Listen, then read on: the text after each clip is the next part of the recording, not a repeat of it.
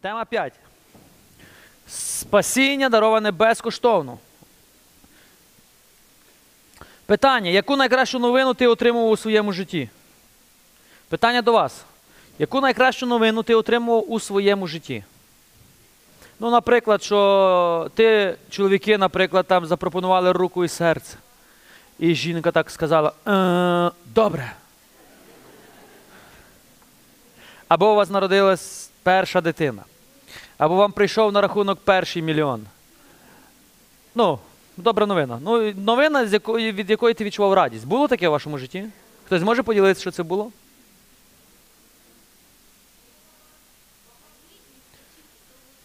Ви знали, що ви вагітні, так? Слава Господу. Ще хто?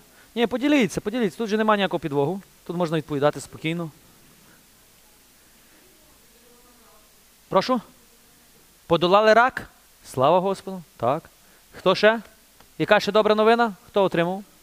Решту всі отримали тільки погані. Так, кажіть там. Голосно кричіть. Завагітніли. Слава Господу. А ми говоримо за, за, за такі новини ще. Не за духовні, за звичайні, людські. Як? Знів сніданок. Кожного ранку він має добру новину.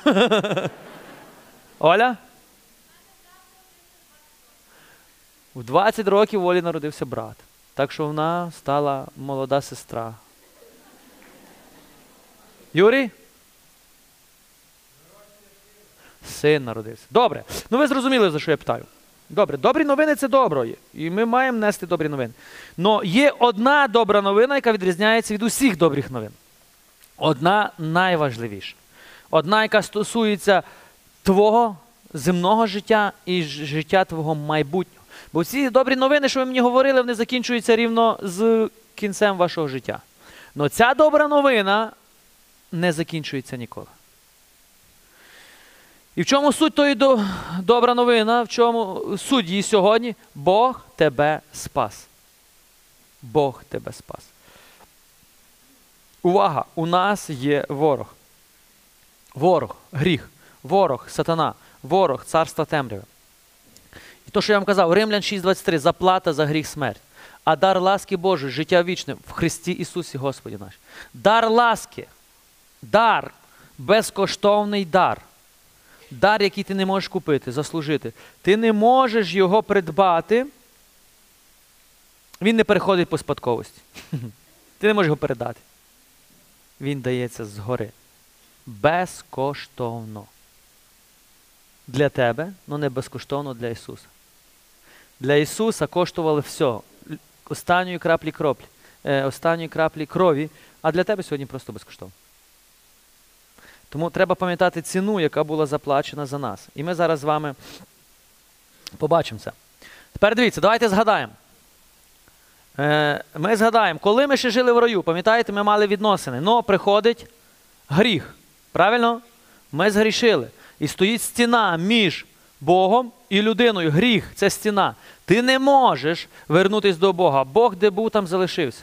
Бог кричить до тебе, але ти його не чуєш. Бог бачить тебе, він навіть знає, що з тобою буде, але ти не бачиш, ти стаєш сліпий, духовно сліпий, ти не бачиш, не знаєш, куди йти, ти блудиш своїми дорогами, бо стоїть стіна, і ти не можеш отримати від Бога нічого. Гріх. А за гріхом прийшла смерть, фізична смерть, духовна смерть. Прийшли хвороби, прокляття, біси почали мучити людей, земля почала родити терня, прокляття прийшло на все живе. Лев почав їсти зайця, заєць почав їсти лева.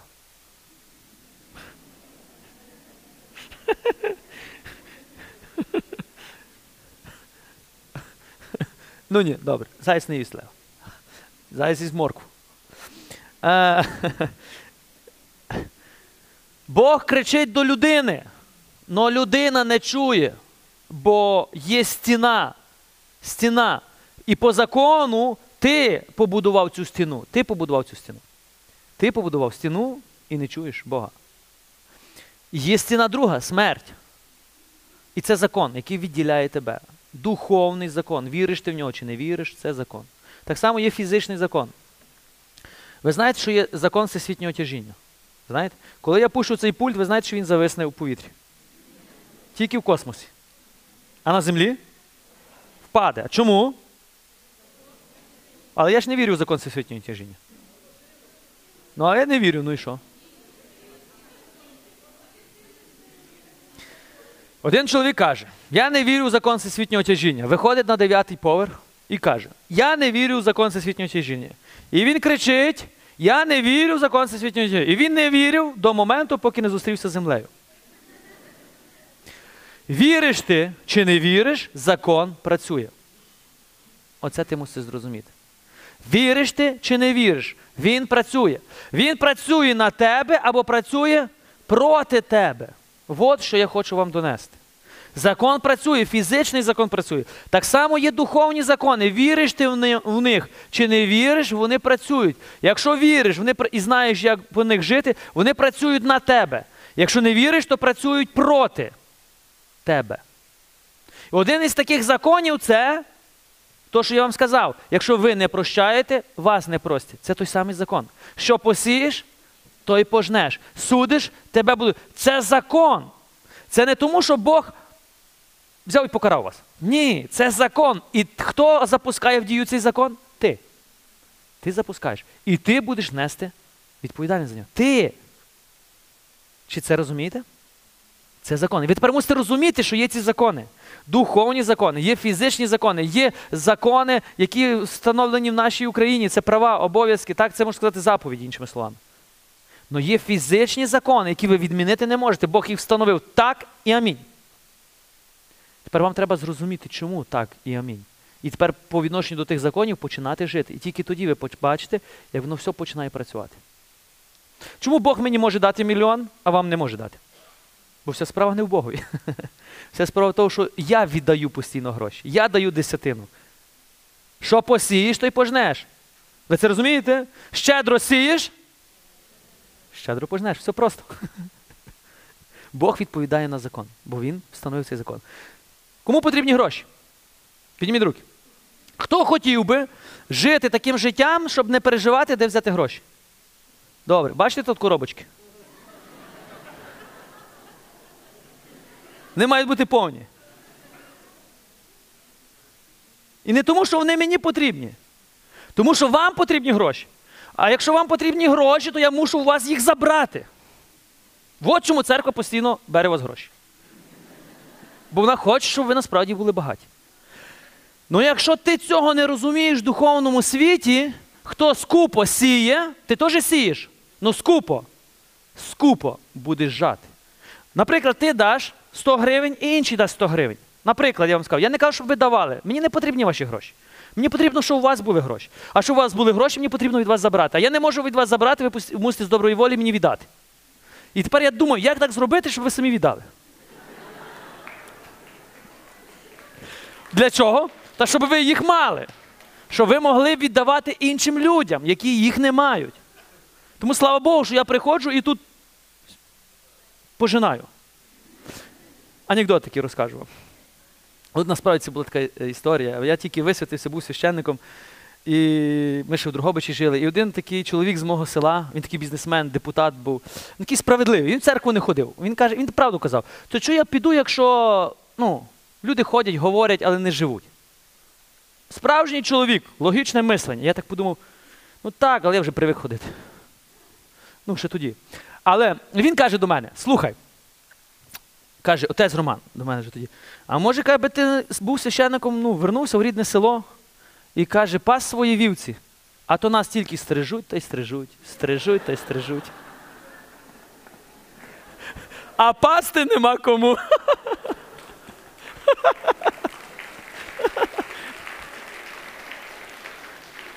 Тому пасти вас не буду, буду стригти. Щоб ви гарно паслись. Добре. Я не про гроші, я про закон. Ти хочеш мати, але нічого не робиш, щоб мати. Саме твоє бажання. Ви хочете бути щасливими? Так. А є щасливими? Ну, 50 на 50. Хтось є, хтось не є. Бажання є, а результату нема. Є бажання, є конкретні дії, тоді є конкретний результат. Чи ви це розумієте? То, що називається, то, що я казав вам за фінанси. Ми за фінанси чому? Бо ну, саме легше вам пояснити по цьому. Ти віддаєш щедро, що це означає? Ти віддаєш не мені, ти віддаєш Богу, наприклад. Так, ти щедро посіяв. Господь тобі віддасть в точності такою щедрістю, яку ти мав у серці, коли ти віддавав. Якщо ти віддав тих самих 100 гривень з купістю, то по закону, знову дивіться, не кажу, що Господь, це той самий закон обернеться, але закон встановив Господь. Тому ми завжди кажемо, Бог дає Бог. Насправді це, це закон працює, духовний закон. І ти ним оперуєш. Ти скупо сієш, і по твоєму ж закону ти скупо і пожнеш. Тому ти кажеш, потім воно не працює. Так, подивись на своє серце. І я вам гарантую, це працює. Я вже три роки на місії. Отець є свідок. В мене є дружина, троє дітей, в нас живуть місіонери, в мене є дві машини, три хати вже в селі і будемо церкву. Ну, не мої хати. Але ми вже купили дві хати іншим людям. І тепер Бог дав нам за три місяці 1 мільйон 300 тисяч гривень. Це тільки на церкву. Я вже не говорю, скільки він нам дав, я порахую, то вже певне 2 або 3 мільйона. За три роки. Тут є бізнесмени. За три роки 3 мільйона. Слухайте, це найкращий бізнес. Треба вам йти священики.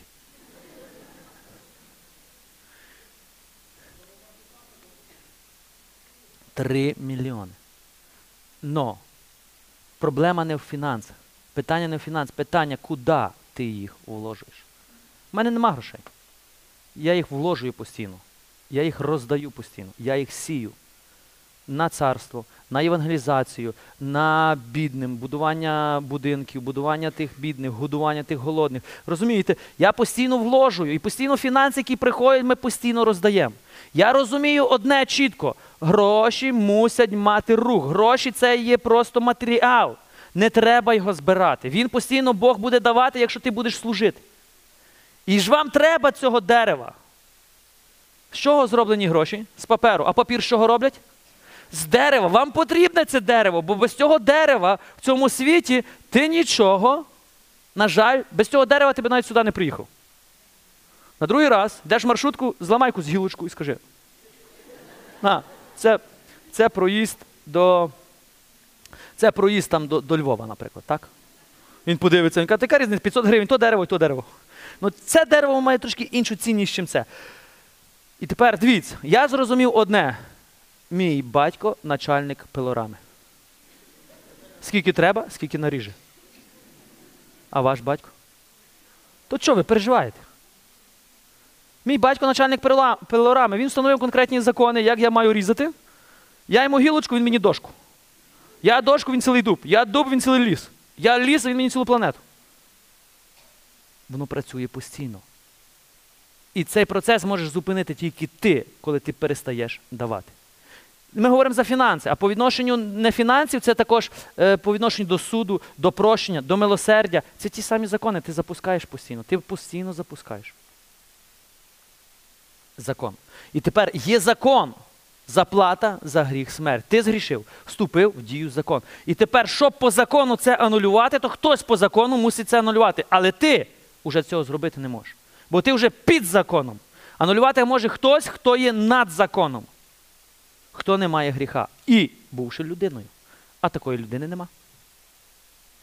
Ви це розумієте? Тому Бог стає людиною. Бог складає план. Ісус стає людиною, входить до нас, стає як людина, живе від А до Я як людина. І Він приходить з конкретною метою.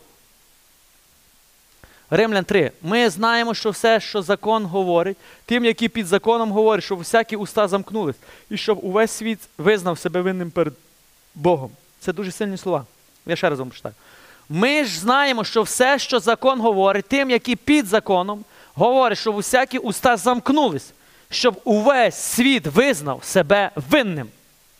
Закон тут йдеться про закон Мойсея, іншими словами, про заповідь. Бо я буду такими термінами закон, закон, ви будете деколи путати.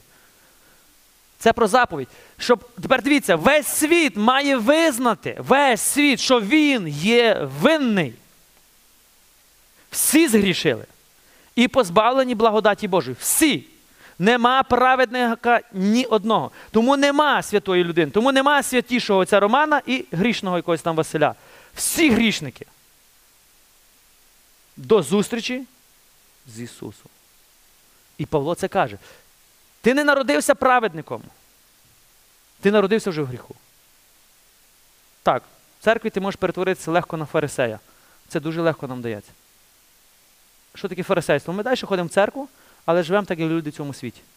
Нічим не відмінюється. Це фарисейство. Цього треба дуже сильно боятися. Бо це позиція теплоти, а Богу противна теплота. Я жив так 26 років, це пекло. Я навіть не знав, що це пекло, але це насправді було пекло. Бо ніхто не оправдається перед ним ділами закону. Ніхто не оправдається перед Богом, тому що ти щось зробиш. От, Боже, я тобі скопаю 20 гектарів там, і ти мені простиш гріх. Добре? Добре, давай по рукам. Ви можете собі так думати, ну в духовному світі воно так не працює. Ви можете сказати, Боже, я тобі 10 вервичок і вчора то, що я вкрав курку, анулюєш. Добре? Добре, давай. Ну так не працює. Ти можеш собі думати, що воно так працює, ну в духовному світі воно так не працює. Курку треба віддати. А якщо з'їв, вкради і віддай. І так будеш красти і віддавати, красти, віддавати, красти, віддавати. Добре? Неправдивою мамоною собі робіть друзів. Вкради в іншого сусіда і віддай тому, кому винен. Перед ним вільний. Ну, але тому вже треба буде віддавати. Окей? Тепер же без е,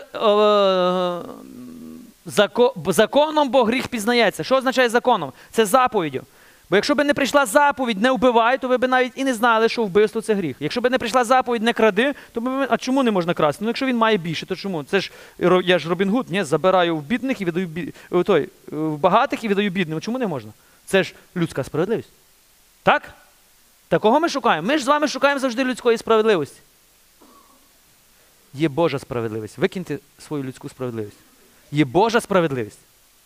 І ти маєш підкоритись Божій справедливості або далі шукати людської. І тепер я вам, вам пам'ятаєте, задав питання. Ти хочеш бути суджений по Божому закону чи по Божому благодаті? І ми всі сказали по благодаті. То як ми маємо поводитись по відношенню до людини по людській справедливості чи по Божій? А Божа справедливість це милосердя. От вам і закон. Тепер же без закону з'явилась Божа справедливість, засвідчена законом і пророками. Справедливість Божа через віру в Ісуса Христа для всіх, хто вірує. Бо немає різниці. Немає різниці, чи ти з Тернополя, чи з Улична, чи з Перебраженки, чи ти китаєць, чи німець, чи ти росіянин, чи ти говориш по-китайськи, чи по-російськи. Немає різниці для Бога. Для Бога є одна різниця. Немає різниці. Всі бо згрішили. І китайці, і росіяни, і українці. Всі згрішили. І що далі? І позбавлені слави Божої. Всі.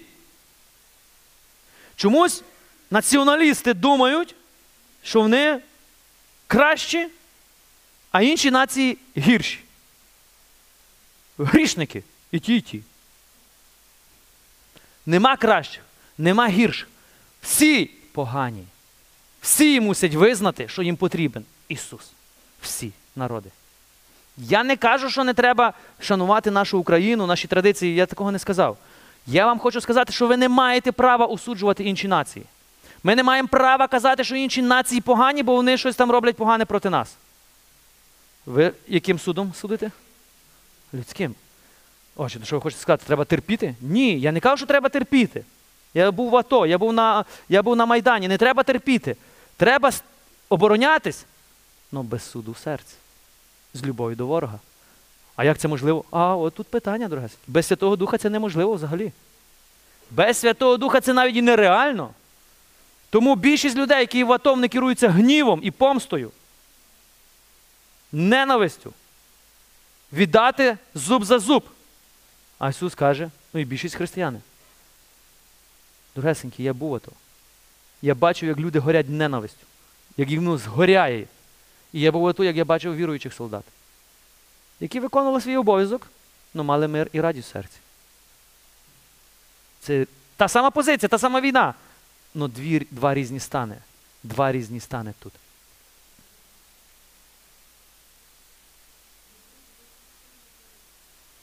Можна любити батьківщину, але принижувати інші батьківщини. Треба знати, коли ви любите Бога, тоді ви насправді будете любити свою батьківщину, не принижуючи інших націй не принижуючи. А це можливо тільки тоді, коли в твоєму серці є Ісус. Коли ти розумієш, що ми всі, весь світ в одній позиції, в позиції гріха. Всім потрібен Ісус. Без кордонів, всім потрібен Ісус. Далі що каже? Всі згрішили, позбавлені слави. І оправдуються даром, Його ласкою. Ми оправдуємося даром. Знаєте, що таке слово даром? Задурно. Ще як ви це назвете? Безкоштовно. Ще як? Безплатно. На шару. Ще? Просто так. Ще? Безкорисливо. Далі? Окей. Задурно на шару. І то все. Ви можете за, за, заробити подарунок. Це інший подарунок. Подарунок який дається безкоштовно. Ти можеш заробити подарунок? Ні? Можеш заробити подарунок? А купити подарунок? А заслужити подарунок? А випросити подарунок? Можете? Якщо можете, то це не подарунок.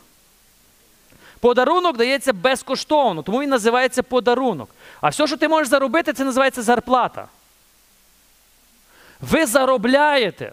Ви постійно в Бога хочете щось заробити. Боже, тобі 10 вервичок, і ти мені спасіння мого сина. В 10 вервичок, і нехай мій священик вже навернеться нарешті. І чоловік перестане пити. Що ви робите? Заробляєте. Купуєте. Торгівельні відносини. АТБ. Духовне АТБ. Заходите, там розцінки такі, стілення 5 вервичок. Ага. Е, звільнення 7 вервичок, стілення роду 47 вервичок, і там чук-чук-чук. Ти так вибираєш, так, скільки в мене нині є? 5 вервичок. Ну, мені оце, будь ласка. Так робимо? Ви не розумієте, що все дається даром. Ви цього не розумієте, тому що ви хочете купити. Ви викручуєте Богу руки і так пальця вже ламаєте. Ну коли ти вже даш? Ну скільки можна просити? Так робимо? І що Бог каже? Ми бачимо таку велику дулю. Так чи ні? І ми питаємо, Боже, ну чому? Я шуткую, слухайте. Я багато шуткую, вам треба фільтрувати. Добре? Вам треба фільтрувати, коли я кажу правду, коли шуткую, бо я деколи не розумію.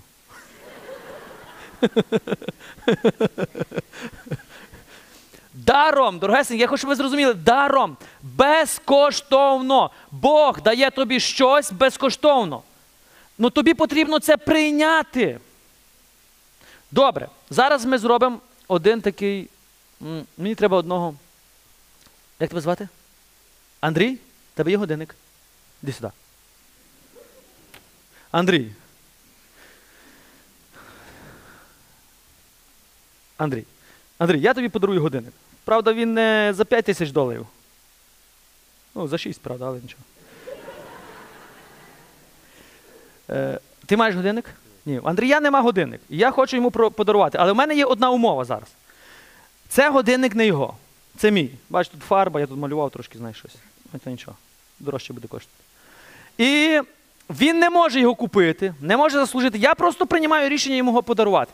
Но він може прийняти тільки тоді, коли він з вільної волі скаже так або ні. Я хочу тобі подарувати годинник. Ти приймаєш від мене цей подарунок? Дивись, Андрій, я зразу кажу. Не треба потім приходити і сказати, будь ласка, це ваше. А? А?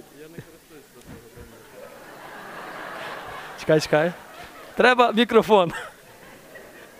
Каже Андрій, що це мій, і він не користується. Для чого мені? Але ти тільки що прийняв, це вже твій. Почекай, почекай. Почекай, Андрій. Це важливо. Де є? Нам треба мікрофон другий. Хто там в нас є, включіть мікрофон. Томаш, включи. Зараз, зараз. Ні, Андрій, ти молодець, будь собою. Не смійтесь з Андрія. Вони не з тебе сміються, з тої ситуації. Є? Раз, раз. Є? Ну добре, Томаш, не включай. Давай я ми тако попробую. Томаш, Томаш, не включай. Андрій, я тобі дарую. Ти береш його? Ну я не користуюсь годинником, я не ношу, якщо день. Але ти вже прийняв, це твій. Ну дякую тоді. Ну, це твій. Ти розумієш? Тепер ти можеш з ним робити, що хочеш. Що ти з ним будеш робити? М, Можливо, почну носити. Можливо, почнеш носити. Добре, роби, що хочеш, це твій годинник. Ти приймаєш його? Я я просто не привик виступати перед такою публікою. Ти не виступай. Ти просто приймаєш цей годинник? Ну, Ну, мені він не потрібен просто. Ну, Але приймаєш. Не приймаєш. Добре. Дякую. Все. Сюди. Давайте поплескаємо Андрію.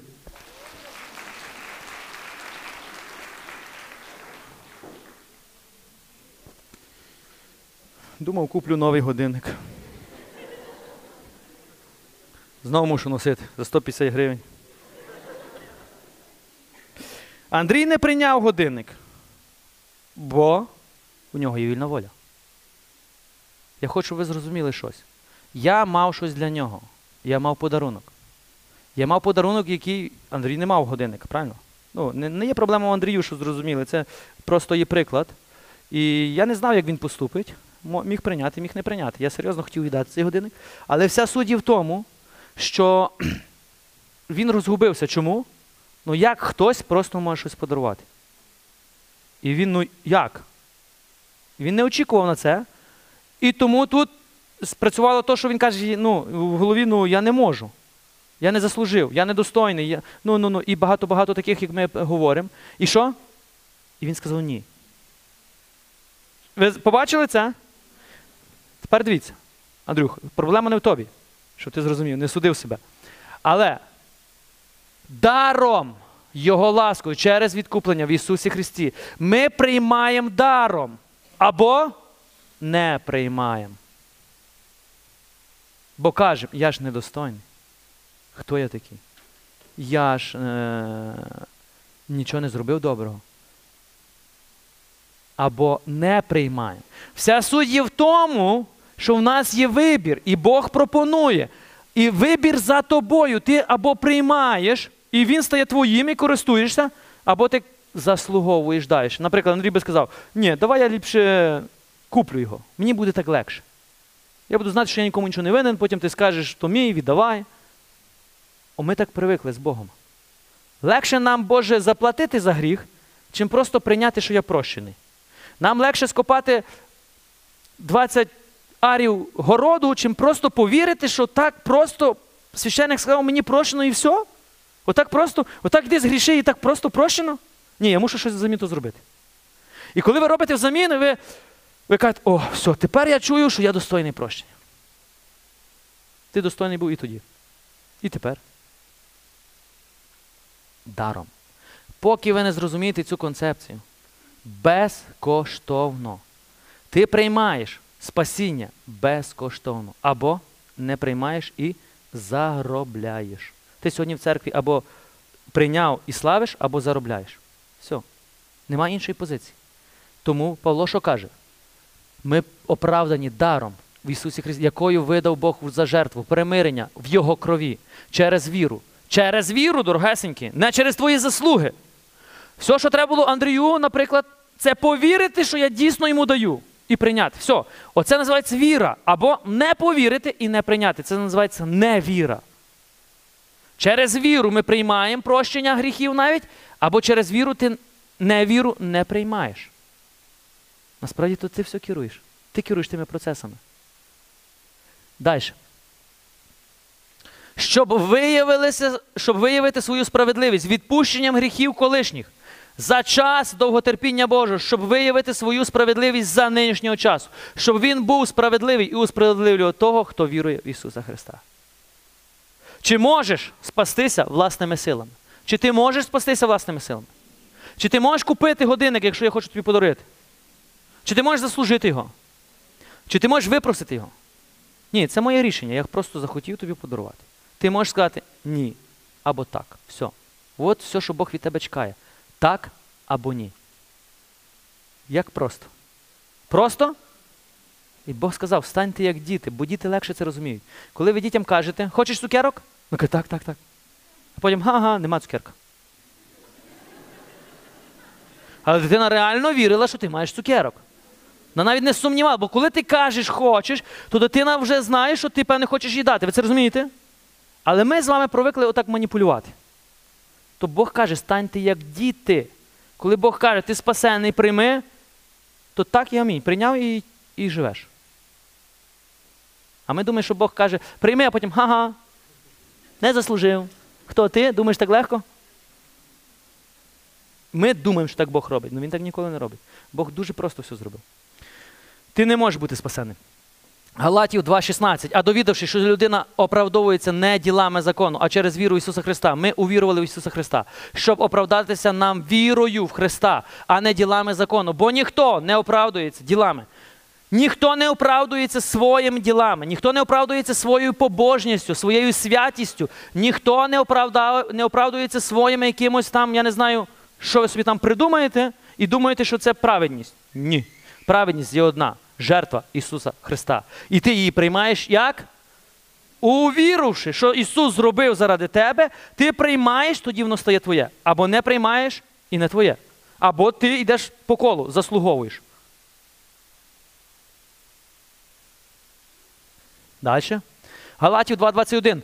Я не відкидаю Божої благодаті, бо коли законом оправдання, тоді Христос умер даремно. Якщо ви спасаєте своїми силами, добре, давайте ще одне таке питання.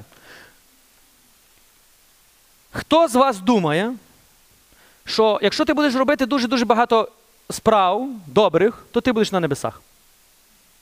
Тут треба підняти руку. Дві можна навіть підняти. Ну, підніміть, підніміть, не встидайтесь. Добре. Хто думає, що треба робити дуже багато поганих справ і буде на небесах?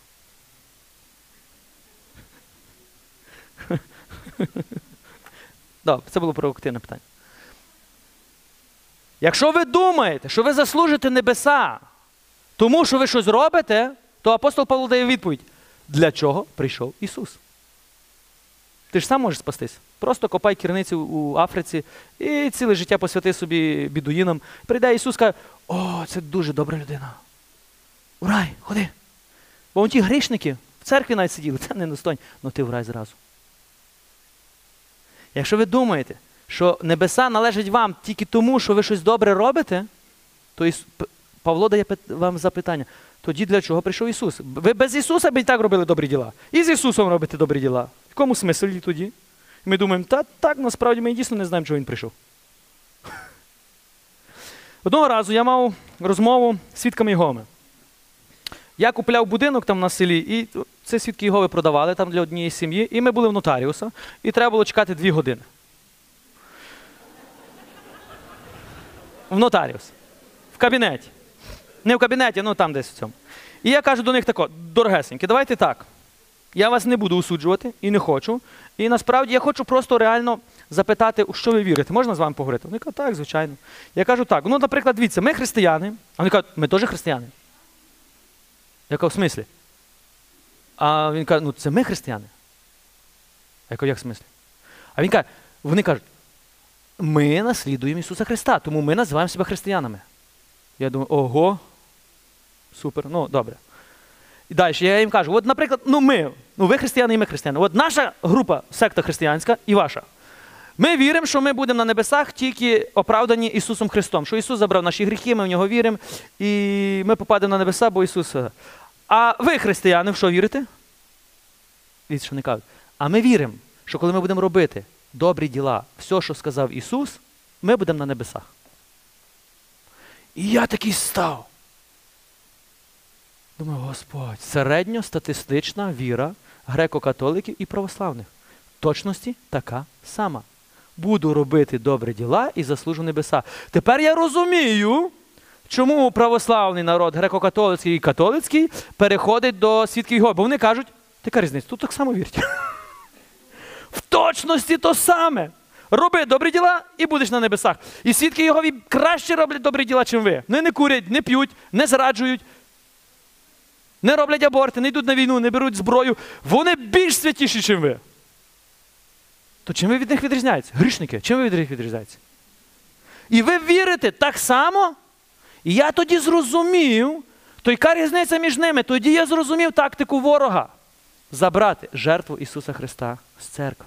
Дорогесенькі, ми спасаємось не добрими ділами. Я не кажу, що не треба робити добрих діл. Ми спасаємось жертвою Ісуса Христа, бо не добрі діла анулюють закон гріха і смерті, а тільки смерть Ісуса Христа анульовує. А ти або в це віриш, або не віриш. Але вони вірять, що вони самі, самі без Христа зможуть. Але проблема: більшість наших християн точності так само вірять. Я їй тоді кажу, то чим ви відрізняєтеся від свідків Єгові? В них така сама віра. Роби добрі діла і будеш на небесах. Все. 144 тисячі. А я їм кажу, дорогесенькі, ну але ви знаєте, що у вас вже більше. Ну так, а ви куди будете? Ну то. Ходіть до нас, у нас всі будуть. У вас обмеження, у нас нема обмежень. У нас або пекло, або рай, 144 тисячі нема. Нашого Бога царство небесне є для всіх. Ви поміститесь. Думають, думають. Ну, ми тоді не спорили, але я просто хотів, що вони вірять, знаєте, з середини побачити. Катастрофа. Повна катастрофа. Тому Павло задає питання. Я не відкидуєш Боже. Бо коли законом, це означає, коли ти, робивши добрі діла, думаєш, що вони тобі поможуть, то він задає питання: то для чого помер Ісус? Давай, спасайся. Добре, ну ми ж не такі. Ефесян 2.1.9. І ви були мертві вашими провинами і гріхами, в яких ви колись зазвичай цього світу жили, згідно з владою князя повітря, духа, що діє тепер в синах бунту, між тими і ми всі, коли жили в наших похотях тілесних, виконуючи примхи тіла з природних нахилів. І були ми з природи дітьми гніву, як і інші. Та Бог, багатий милосердям, за великою любов'ю, якою полюбив нас, мертвими нашими гріхами. Оживив нас разом із Христом, благодаттю ви спасені. Благодаттю.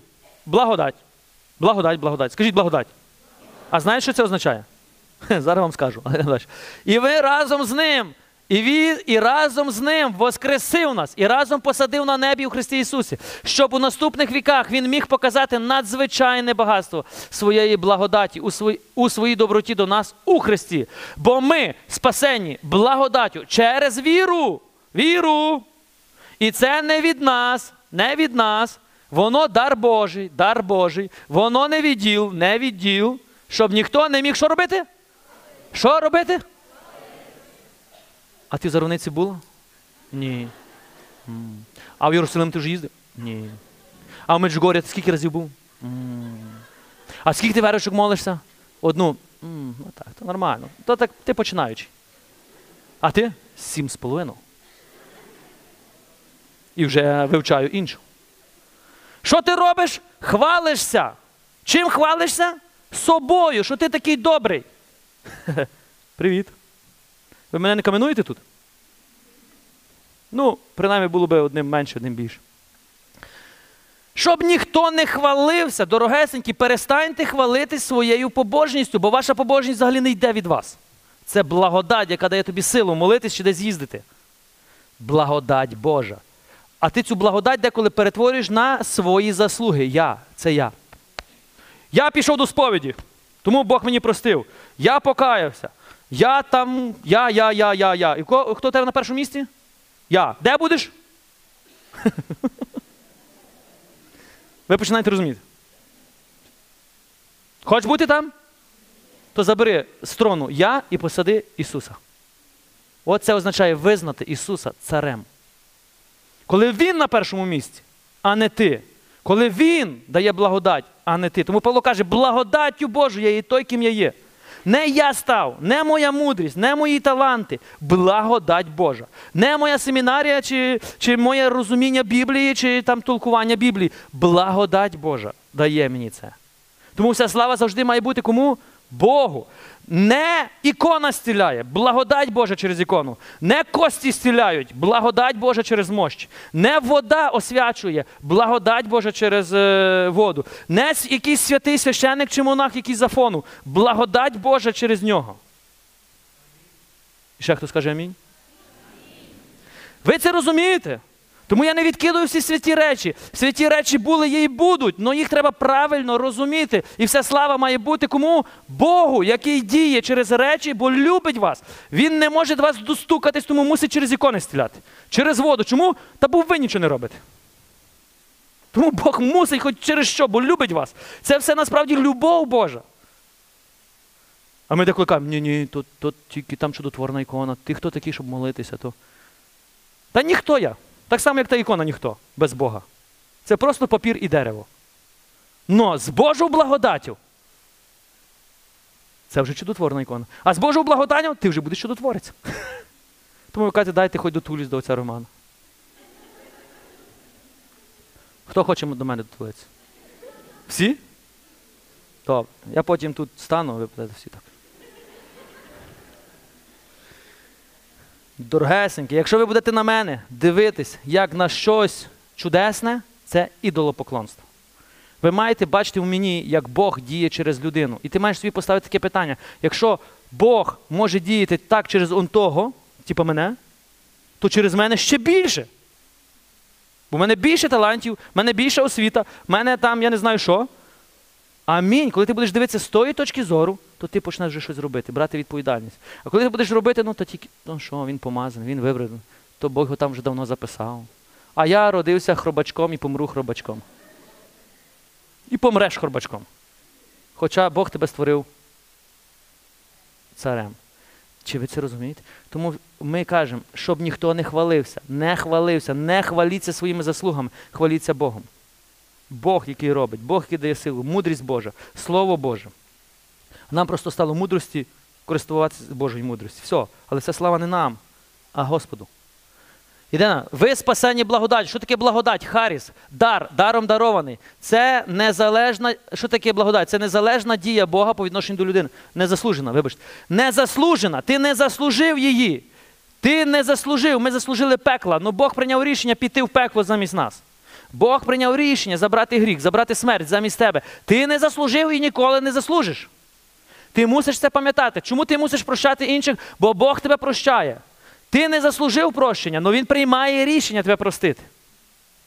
І тому ти мусиш прощати, навіть якщо люди цього не заслуговують. Це називається благодать. Незаслужена дія Бога. Бог прийняв рішення зробити щось, то, що люди не заслужили. Харіс по е, Харіс, по-грецьки. Іншими словами, хар, харизмати це дари, даром дані. У вас є Святий Дух? А Святий Дух має дари, то ви харизмати всі. Ви знаєте, що таке слово харизмат? Це той, хто користується даром, даним дарами Святого Духа. Ісус був харизматом. Той, хто користувався дарами Святого Духа. Бо дар Святого Духа це теж дар безкоштовний. Дар спасіння це теж дар безкоштовний. Це благодать, Харіс. Бо нас в нашому чомусь в лапках людей є таке поняття, що харизма це таке. Де ви таке бачите? От що означає харизмат. Це ви десь не то побачили щось. І коли мене питають, деякі священники, ти харизмат? Я кажу, а що у тебе нема дара Святого Духа? Ну, у мене є. Ну й ти харизмат. Я не харизмат. Я кажу, у тебе є дар Святого? Ну є. То ти харизмат, я не харизмат. І тоді мені треба відкривати грецьку мову і пояснювати кожне слово. А, а вони, а, ну тоді так.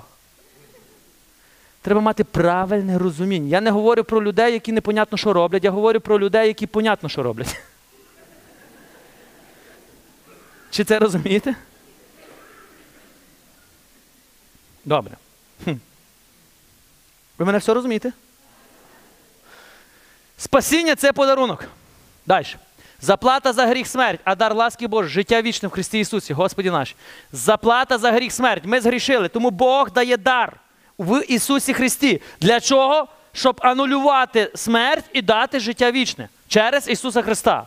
За мій гріх мусить хтось померти. Або я, або. Або Ісус. Ти мав піти в пекло. Померти це означає, ти мав піти в пекло за свій гріх. Тому що робить Ісус? Тепер дивіться, це ти. Це позиція грішної людини. Що робить Ісус? Платить ціну. Тепер дивіться, давайте назад. Що це є? Хрест. Що Ісус бере на хрест? Гріх і смерть. Ви були колись на Великдень церкві? Христос воскрес із мертвих. Смертю? Стоп. Смертю? Смертю? Яку смерть подолав? Ви починаєте тепер трошки думати. Своєю смертю долає смерть. Яку смерть? Давайте назад. Вот. Смерть, яку ми заслужили ще в раю. Заплата за гріх смерть. І по закону хтось мусить заплатити. А це означає померти. Тому Ісус, ви ніколи не думали, чому Ісуса просто не вбили там якось інакше? Чому іменно на хрест? Чому іменно найстрашнішою мукою? Чому іменно так? Бо тільки так по закону він міг заплатити. Він бере гріх і смерть. І що робить? Платить ціну. Яка ціна? Смерть. Він помирає. Бувши без гріха. Ми ж з вами тепер недавно святкували Йордан. О Йордане, чому ти повернувся назад? Співаємо таке? А ви знаєте, що це насправді був факт? Коли Ісус зайшов в Йордан, вода повернулась назад. Природа навіть свідчила, що це особливо, ну, особливий час був. Ісус не мав гріха. В Йордан йшли, щоб очиститись від гріха. Ісус не мав гріха, йому не потрібно було йти очищатись. Тому для чого зайшов Ісус? Чому повернулася вода назад? Бо коли е, нормальна течія, люди що робили? Віддавали гріхи. Коли Ісус е, зайшов, вода повернулася. Що? Він бере всі гріхи на себе. Всі гріхи повертаються на нього. Він бере всі гріхи на себе. Всі гріхи від першого Адама до останньої людини. Для чого? Щоб заплатити за тебе і за мене. Заплатити. Ми говоримо зараз про духовний закон. Ви мусите все бачити в духовному світі. І що він робить? Він платить і одягає тебе в праведність. І він каже, тобі прощено, дитино, тобі, ти вже не раб, ти син, ти дочка. Через мою смерть, через моє, через моє милосердя ти є прощений, через мою заплату ти є прощений, через мою благодать ти є прощений. І це не від тебе. Тому ви можете підійти до любого грішника, алкоголіка, наркомана, проститутки і сказати: дитино, Бог чекає на тебе.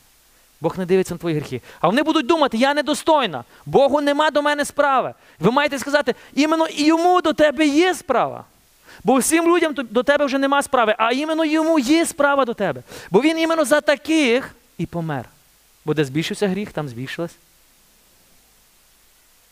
А ви своїм судом перестаньте судити людей, особливо грішників. Бо ви не судді. Ви отримали благодать і тіштесь. І тепер маємо молитись, щоб інші люди отримали благодать, а не судити, кому вона належить, а кому вона не належить. Ви тоді судді стаєте. А коли ви судді, то ви будете суджені вже не по благодаті, а по закону. Далі. Тепер дивіться, що відбувається. Коли Ісус помирає і воскрешає, що Він забирає? Гріх і смерть. І дорога до Бога відкрита. Дорога до Бога відкрита. То, що ми з вами зробили в раю, Ісус це анульовує по закону. По закону. Він платить ціну, яку ти і я мав заплатити. Він бере це на себе. Добре, я вам покажу зараз одне відео.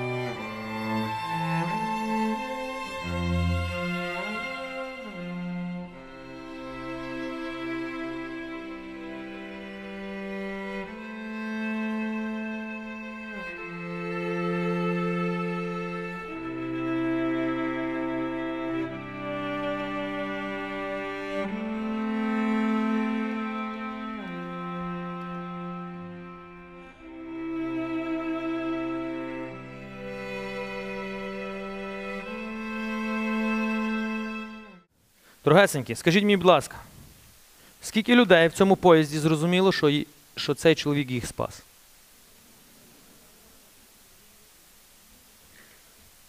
Одна особа зрозуміла і змінила свій стиль життя. А решту люди пішли далі своїми шляхами, навіть не розуміючи, що їх вже могло не бути. Жертва всіх цього поїзда або жертва одного. Був вибір того тата. Роздавити мостом свого сина і е, так, спасти весь поїзд, або спасти сина, а весь поїзд загине. Вибір. В Бога був вибір. Або все людство йде в пекло, або його син йде в пекло. Або все людство помирає навічно, або його син бере гріх, помирає, йде в пекло і платить ціну. Вибір. Так що не думайте, що йому все одно на тебе.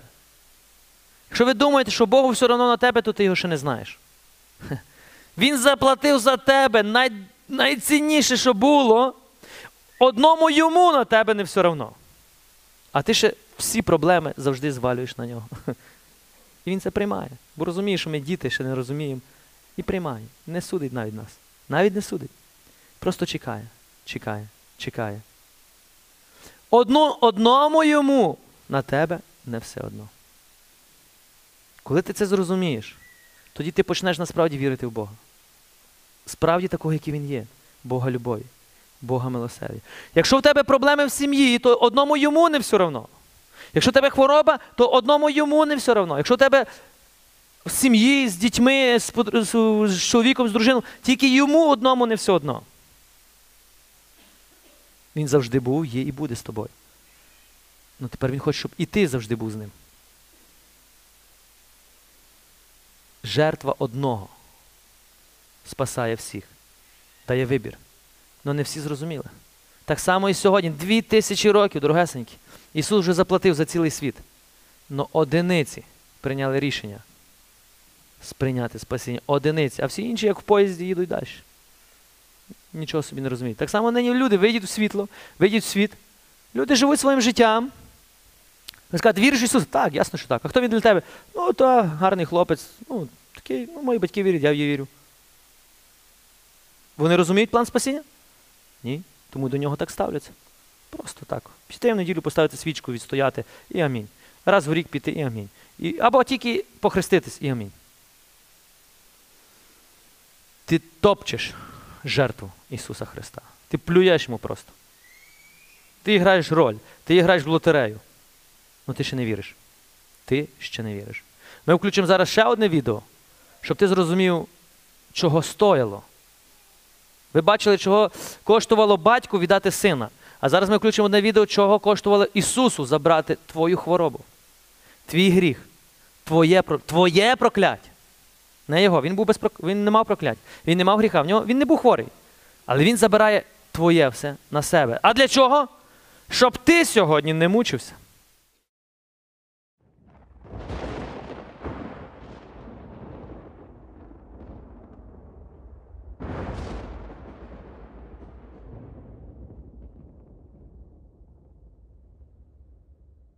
Пусть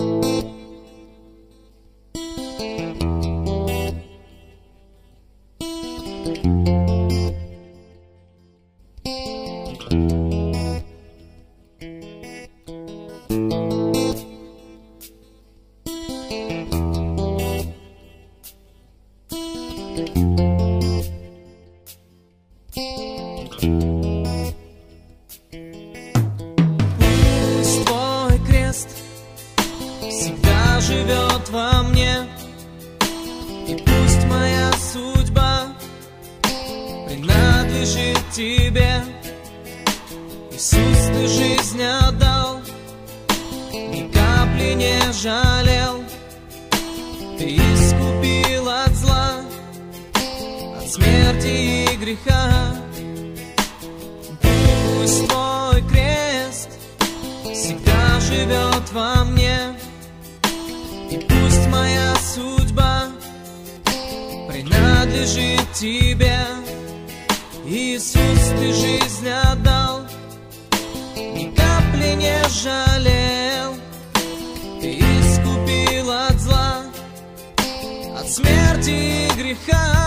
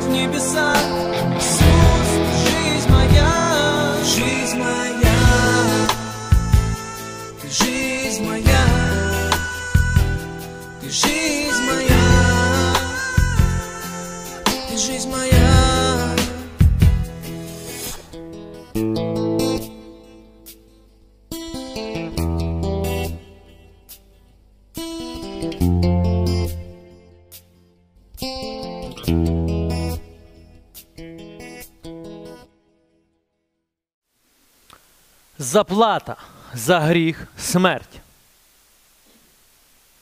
Хтось платить за твій гріх. І ти ще нині так легко. Хочу гріху, хочу грішу, хочу не грішу.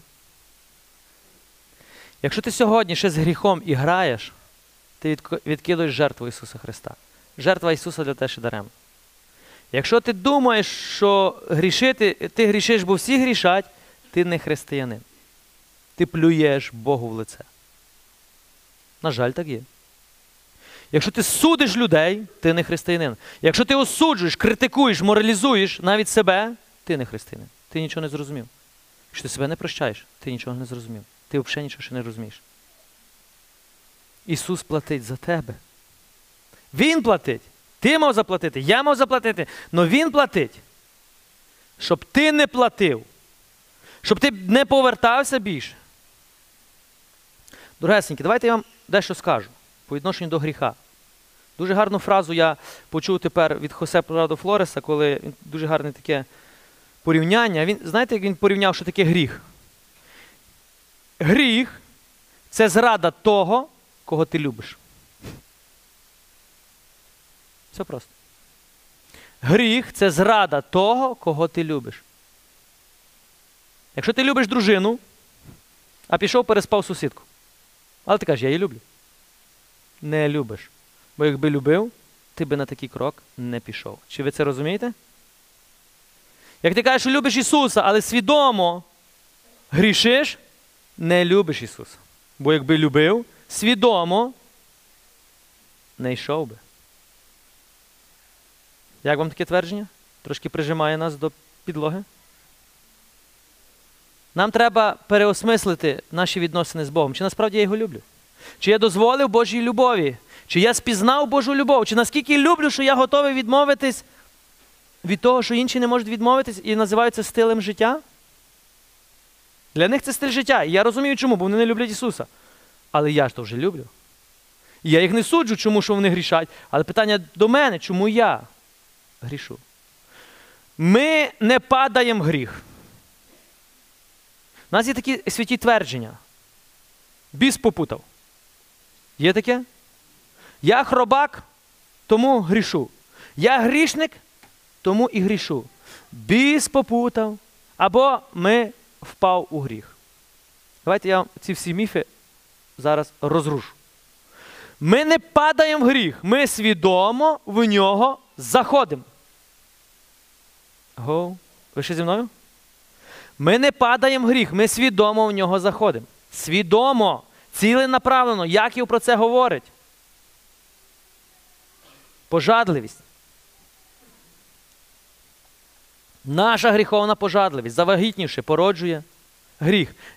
Здійснений гріх породжує смерть. Смерть. І знову позиції смерті. І знову ми так з позиції смерті в позицію смерті, з позиції смерті в позиції смерті. І ми ніби граємо з Богом таку ігру. Тоді ми ще нічого не розуміємо. Простий приклад. Коли чоловік йде по дорозі, і люк відкритий вечором, і він.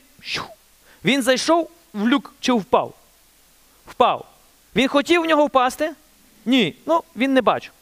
Добре, просинається чоловік в готелі, дивиться, то не моя жінка.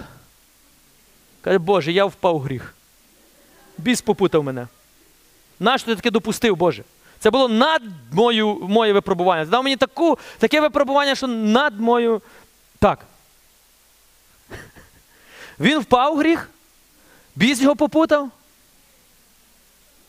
Ціленаправлено в нього зайшов. А коли ще зайшов? Ще може рік тому чи два роки тому. Знаєте коли? Ще на роботі, коли він там пускав. Конта- конта- контакт. Знаєте, хто шукає, той знайде. Так зараз. Кожен шукає свого. І там потім контакт є. Тун-тун-тун, Bluetooth з'єднано. Потім рано чи пізно той Bluetooth притягується, притягується, притягується. Вони стають найкращими друзями. Потім просто по роботі вони ну, працюють. Потім просто вони йдуть на обід, бо мусять обідати десь, так? Потім вечором ну, десь на Новий рік на хаті на паті було. Потім він запропонував їй за неї помолитися. Але так, щоб ніхто не бачив, то треба окремо. А потім раз і впав у гріх. А такі святі намірення були. Тут гріх, дорогесенькі. Тут гріх. Ми грішимо, бо ми ще любимо гріх. Ми грішимо, бо ми ще з нього не вийшли. Ми грішимо, бо він нам подобається. Чи ви це розумієте? Розумієте? Що зробив Ісус? Помирає за гріх. Що роблю я? Грішу. Називаючись учнем Ісуса Христа. Всі ми грішимо, щоб ви зрозуміли. Но є свідомі гріхи, а є несвідомі гріхи. Нам вже пора забути, дорогесенькі, і, сповіда... і перестати сповідати, що я там вбив, зрадив, ходив, ходив до відьми, яйця там зливали мені, скидували, віск там. Дорогесенькі, це ще ідолопоклонство. Ви маєте вже давно порвати з тим. Ви в сповіді маєте сповідатись, отче, зірвався. Що? Осудив в думках.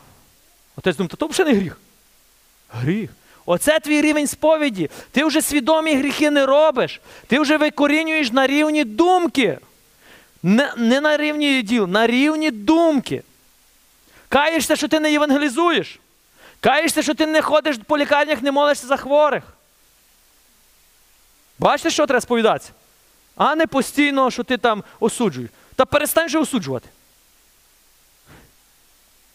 Ви кажете, я не маю сили. Ти ще навіть і не пробував. Ти ще не боровся з гріхом до крові, каже Яків. Ще не боровся, ти ще на йому не об'явив війну. Ціна велика, дорогесенька. Якщо ти граєш з вогнем, то ціна велика, і ти можеш її заплатити. Ти можеш згрішити і не вспіти покаятись. І тепер що?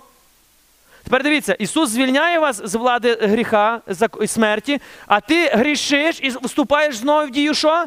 Знову та сама смерть. Ти знову віддаєш добровільно себе сатані. Чи ви це розумієте? І якщо ви в цьому стані помрете, то, на жаль, всі ваші заслуги вам не зарахуються. Бо вони і ніколи не рахувалися. Є одна заслуга спасіння Ісуса Христа. Це не означає, що ми будемо бездоганні. Ні, це означає, що ти від сьогодні несеш відповідальність. Тому нам потрібен Святий Дух. Бо своїми силами ти це не зробиш. Як би ти хотів, як би ти не тиснувся, як би ти себе не вижимав, ти це не зробиш. Це понад нашу людську міру. І Господь це знає. Тому, дорогесенькі, є друга добра новина. Нам даний Святий Дух. Ми будемо ще про нього говорити. Ти ніколи не є сам. Нам дана зброя Божа, нам все дано. Тільки треба нарешті увійти і почати що? Жити. Бо ви спасені благодаттю через віру. І це не від вас, воно дар Божий. Ісус помирає, платить ціну. Тепер що? Тобі пропозиція. Віриш в це, що каже е, Бог, дає тобі пропозицію. Ти віриш, що я помер за тебе, і твої гріхи будуть прощені, анульовані моєю кров'ю? І ти просто кажеш, вірю. Все. І в цю секунду спасіння стає твоє. В цю секунду ти народжуєшся з висоти. В цю секунду сходить Святий Дух. В цю секунду ти маєш силу вже сказати гріху ні. Бо до тої секунди ти не маєш сили сказати гріху ні. Бо гріх тобою володіє.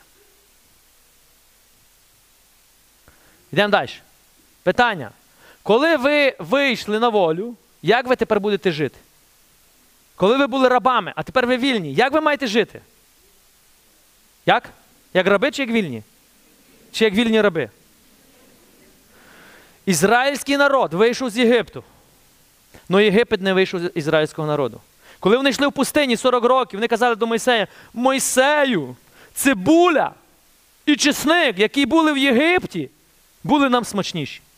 І Мойсей такий, Боже, кого ти вивів? В комуністичному союзі були сірники по одній копійці. Хліб був безкоштовний. Раби.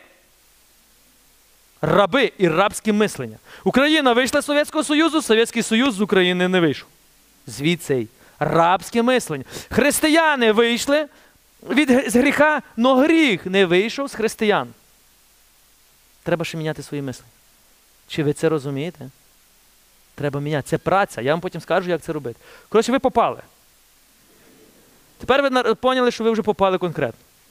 Ще не пізно піти додому, бо далі ми тільки будемо ще глибше і глибше і глибше. Галатів 2.21. Я не відкидаю Божої благодаті, бо коли законом оправдання, тоді Христос помер даремно. Як прийняти спасіння? Тепер йдемо до практичних. Як прийняти це спасіння? Ісус це зробив. Як тобі, як тобі прийняти? Діяння 16.31. Ті відповіли: Віруй в Господа Ісуса, спасешся ти і дім твій. Віруй в Ісуса Христа, що Він це зробив заради тебе. Все, амінь. В Ісуса Христа. Не в Спірідона, не в Миколая Чудотворця, не в Архангела Михаїла. В Ісуса, що Він зробив заради тебе. В Ісуса. Бо Ісус був розіп'ятий на Христі заради тебе. Він платить ціну за твій духовний закон. Він платить. І вірою ти приймаєш його жертву. І коли ти приймаєш його жертву, цей закон над тобою анульовується. Тому ти з рабства переходиш у позицію синівства.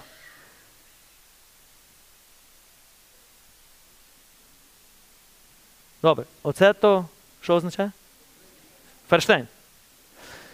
Івана 6,40. Така бо воля мого Отця, щоб кожен, хто сина бачить і вірує в нього, жив життям вічним. І щоб я воскресив його останнього дня. Алілуя! Воля Отця, дорогесенькі, це спасіння кожної людини. Кожної людини. Цього бомжа, цього алкоголіка, цієї проститутки, цього наркобарона. Воля Божа, щоб він був спасений. То ви скажете, то що він навертається? Бо ти нічого не робиш. Ти не несеш їм добру новину. Тому вони йдуть прямо в пекло. І ти думаєш, ну так їм написано. Так Бог їм допустив. Такий хрест, найдуть. Воля Божа, щоб Кожен, хто бачить сина, вірує в нього, жив життям вічним. Воля Божа не є пекло для людини. Бог не хоче смерті грішника. Бог не хоче. Тепер ви зрозумієте, Божа воля спасіння кожної особи. Ну Бог не може їх спасти, поки ти мовчиш. І Бог може спасти вас, коли я говорю. По моїх словах, Дух Святий відкриває вам ці слова, бере, ставить в серце, і ви думаєте, ну знаєш, він якось так говорить, напевно, це правда. І ти приймаєш рішення, що це правда, Дух Святий сходить, і потім ти починаєш все розуміти. І ти думаєш, ого, звідки я цього перше не знав? І ти навіть не бачиш ці процеси, як вони відбуваються, бо вони духовні процеси. Бо це духовний світ. Ви знаєте, що ви духовні люди взагалі-то? Ми створені були духовними. І ми маємо вернутися і жити духовно. А ми душевні і тілесні. Душевні це тільки емоції, тільки, а тілесні це тільки то, що в відчуттях. Ми маємо з вами вернутися з позиції духовності. Це то, що йде з духа. А духовність не душевна. Віра це не відчуття, а відчуття це не віра. І коли ти кажеш, коли ви ще йдете за Богом, бо я відчуваю, то цар душевності сатана. І він тобі дасть такі відчуття, що ти не йшов за ним. Наприклад, ти рано встаєш і кажеш, о, в мене такі відчуття, нині треба йти до церкви. Ідеш. А рано, а потім на другу неділю, о, у мене відчуття зовсім нині не треба йти до церкви. І не йдеш. Так? Бо якщо ти по відчуттях йдеш, відчуваю чи не відчуваю, це не віра, це душевність. Віра це тверде переконання волі Божої. Ти рано встаєш, болить голова, що нині за день? Неділя. Голова. Тіло, ти що? Ти нині маєш славити Господа, і ти береш ту голову і несеш її насильно в церкву. І ти кажеш, тут були. Теж. Ну, я тобі покажу, я з тобою потім розберусь. А зараз я буду славити Господа. Ви це розумієте? Ти приймаєш рішення вірою проти всіх відчуттів, проти всяких бажань. Вірою, тверде переконання. Твої відчуття будуть йти в протилежно, ви скажете, відчуття не хочу слухати, я приймаю рішення слухати мого духа. Нині неділя, я славлю Господа, і амінь. Все? І тіло таке, ну добре, знову до церкви. А коли ви кажете, я не йду, бо хочу спати, то ви тілесні. А коли ви не відчуваєте, то ви духовні. Приймаю рішення і амінь. Душевні, не духовні. Прийняв рішення, бо така воля Божа, славити Господа. І амінь. Оце називається ще двіри, тверде переконання волі Божої. І одне з пунктів волі Божої це спасіння кожного. Бог хоче спасти кожного, Бог хоче зцілити кожного, Бог хоче звільнити кожного, Бог хоче, щоб кожний був на небесах. Кожний. Кожний це кожний чи кожний це не кожний? Добре, все. Добре, маємо три хвилини, йдемо швидко. Івана 5,24. Істину, істину говорю вам, хто слухає моє слово. І, і, у того, і, ві, і в того вірує, хто послав мене, живе життям вічним. Уже живе. Не буде жити, уже живе. Царство Боже уже тут. Ти уже або живеш життям вічним, або живеш життям вічним. Ви мене поняли? Ти уже живеш життям вічним, або уже живеш життям вічним. Ти по-любому живеш життям вічним. Питання тільки, де ця вічність буде. Все просто. Де? Все, все, все прекрасно розумієте. Хто слухає моє слово, у того вірує, хто мене послав, живе життям вічним. Яким життям вічним? Царство Божого. А якщо не вірує, теж живе життям вічним. Яким? Царство темне. То після смерті де буде? У житті вічному. Тому кожен, хто повірив в Ісуса у життя вічним з Ісусом, хто не повірив у життя вічним без Ісуса. Як просто. Ніякої філософії. Хто послав мене, живе життям вічним, і на суд не приходить, бо від смерті перейшов куди? Від якої смерті? Від якої смерті? А коли ця смерть прийшла? Коли смерть прийшла в твоє життя? Коли ти згрішив, прийшла смерть. А коли ти повірив у Ісуса Христа, ти звільнений від смерті. Ти від смерті переходиш у життя. Тому Ісус Христос воскрес із мертвих. Смертю смерть подолав. Смертю смерть, твою смерть. Тому подолав. Тому ти від смерті переходиш життя. Так? Смертю смерть подолав. І тим, що в гробах. І нам. І нам. І нам. То дарував тобі чи не дарував? А ти прийняв це життя вічне?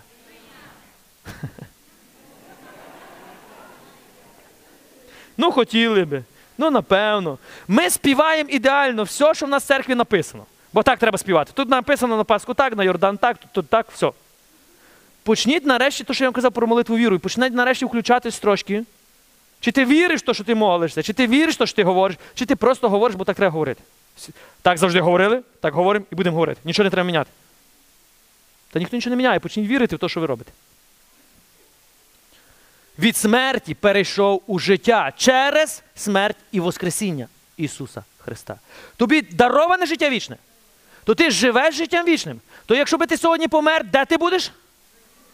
Добре, давайте я вам задам питання. То екзамен вже. Якщо би ти сьогодні помер, уявіть собі, зараз комета, все, атомна, я не знаю, що Ісус приходить. І кінець світу. Ти сьогодні помираєш. Підніміть руку, хто буде в пеклі сьогодні? Дякую, дякую, дякую. Хто буде в пеклі? Давайте ще раз. Добре, хто буде в раю? Хто буде в пеклі? Хто буде в пеклі? Добре, хто буде в раю? Хто буде в пеклі?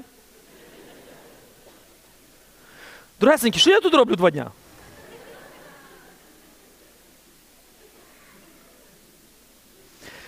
Дайте я вам гадаю. Я коли людей питаю це, вони кажуть, та я хто ж суддя, що я буду вирішувати, де я буду? Ні. Не хочу сказати це слово. Баран ти. Бо нічого не зрозумів. Точності нічого. Тому треба роги пообламувати, щоб ти нарешті щось зрозумів. Ти вирішуєш. Коли мій дідусь помирав, і я його питаю, він жив біля церкви, він ходив все життя в церкві, кожну неділю, кожне свято, все святив, тільки що все тільки святили. Він був ревний всьому, що цей. І коли він помирав, я його питаю, дідусь, от зараз помрете, де ви будете? Він каже, в пеклі буду, де буду.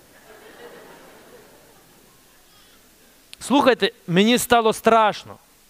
Я тоді поставив собі питання, яка логіка тоді все життя ходити в церкву від народження до смерті в церкві і бути переконаний, що ти заслужив пекло?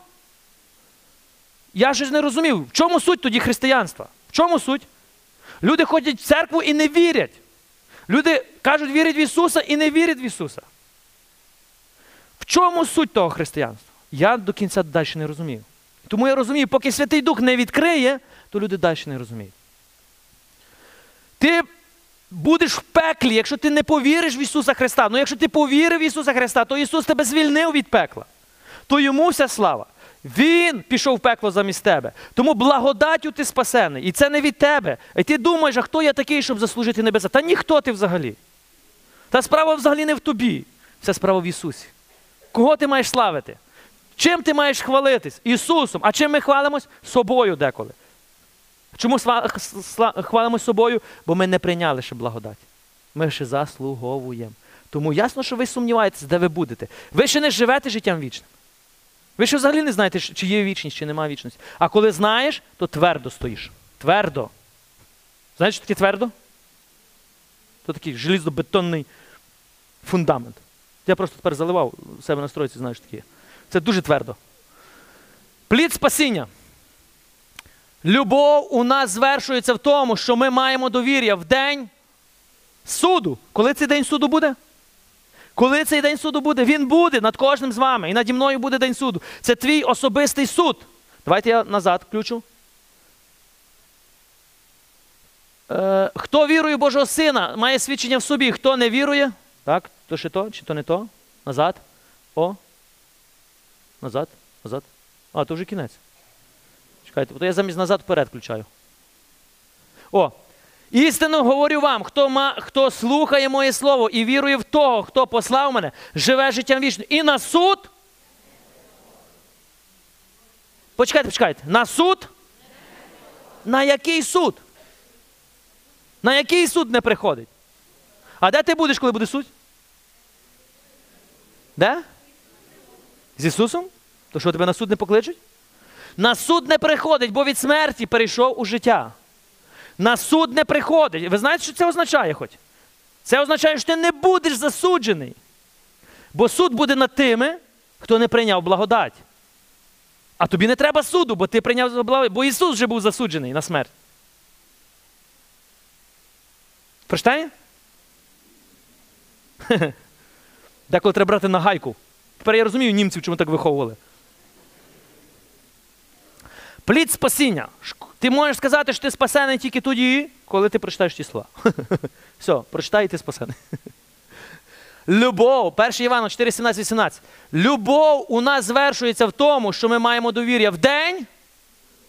Довір'я в день суду. День суду, бо як він є, так і ми в цьому світі. Страху немає у любові, а навпаки, досконала любов проганяє геть страх. Бо страху має в собі кару. Хто боїться, той.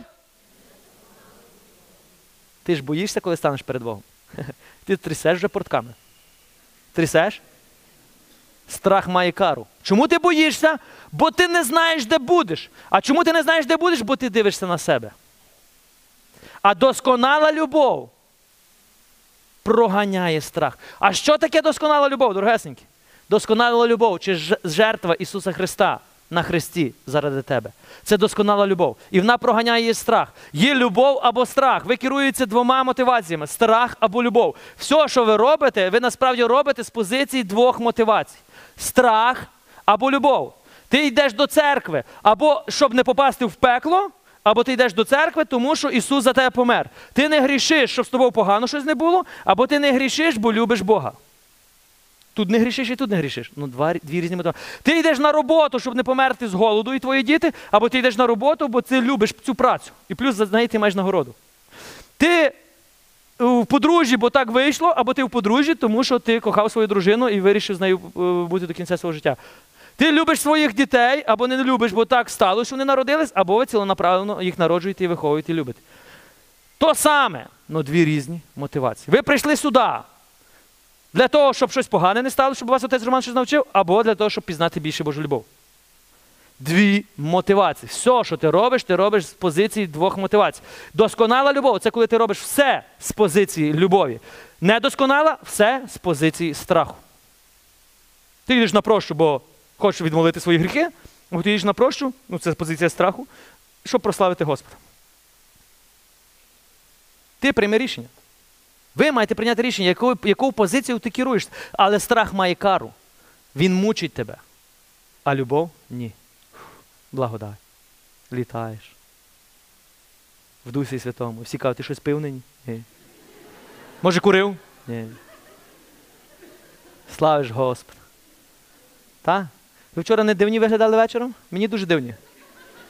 Танцювали, скакали. Якісь трошки ненормальні чого? Це був Святий Дух.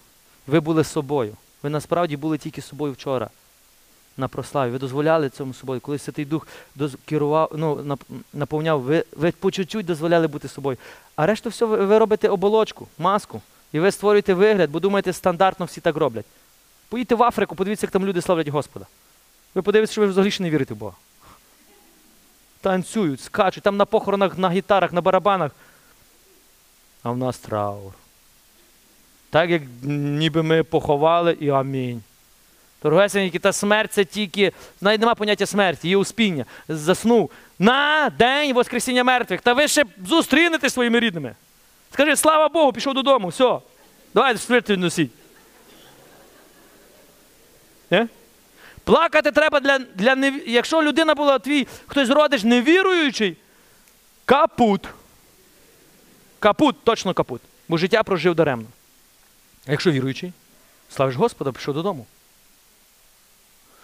Окей, що, що там далі? Далі обід мав би бути. 1 Івана 5. Хто вірує в Божого Сина, той свідчення має в собі. Хто не вірує в Бога, е, хто не вірує Богові, той учинив його несправ... неправдомовцем, бо не вірив у свідчення, яким Бог свідчить про сина. Доросненькі, це не ми придумали собі план спасіння, це Бог придумав для нас. Нам стало трошки мудрості відповісти на це. Тому він каже: якщо ми відкидаємо, то ми робимо Бога брехуном. Якщо приймаємо, то ми засвідчуємо, що Бог каже істину. Далі. Бо не віримо у свідчення, яким Бог свідчить про свого сина, свого. А це свідчення, що Бог життя вічне дав, нам дав, а життя це у сині Його. Хто має сина, той має життя. Хто не має сина Божого, той життя не має. От як все просто. Віриш в Ісуса, в жертву Ісуса Христа, що Він помер заради тебе, ти перейшов з позиції е, смерті у життя. Не віриш, ти далі залишаєшся просто в позиції смерті. Закон, духовний закон. Оце написав я до вас, що віруєте в ім'я Ісуса, Сина Божого, щоб ви знали, що ви, віруючи в ім'я Божого Сина, маєте. Маєте, маєте, маєте. Скажіть, маєте. То ви маєте чи не маєте? Що маєте? Чому ви маєте життя вічне? А що Ісус таке зробив, що ти маєш життя вічне? А чому Ісус мав помирати за тебе? А що яка проблема з гріхом? Тому ви не буддисти, тому ви не мухаммадисти, тому ви християни. Чи ви тепер розумієте, чому ти християнин? Тепер ти почнеш трошки розуміти. Насправді.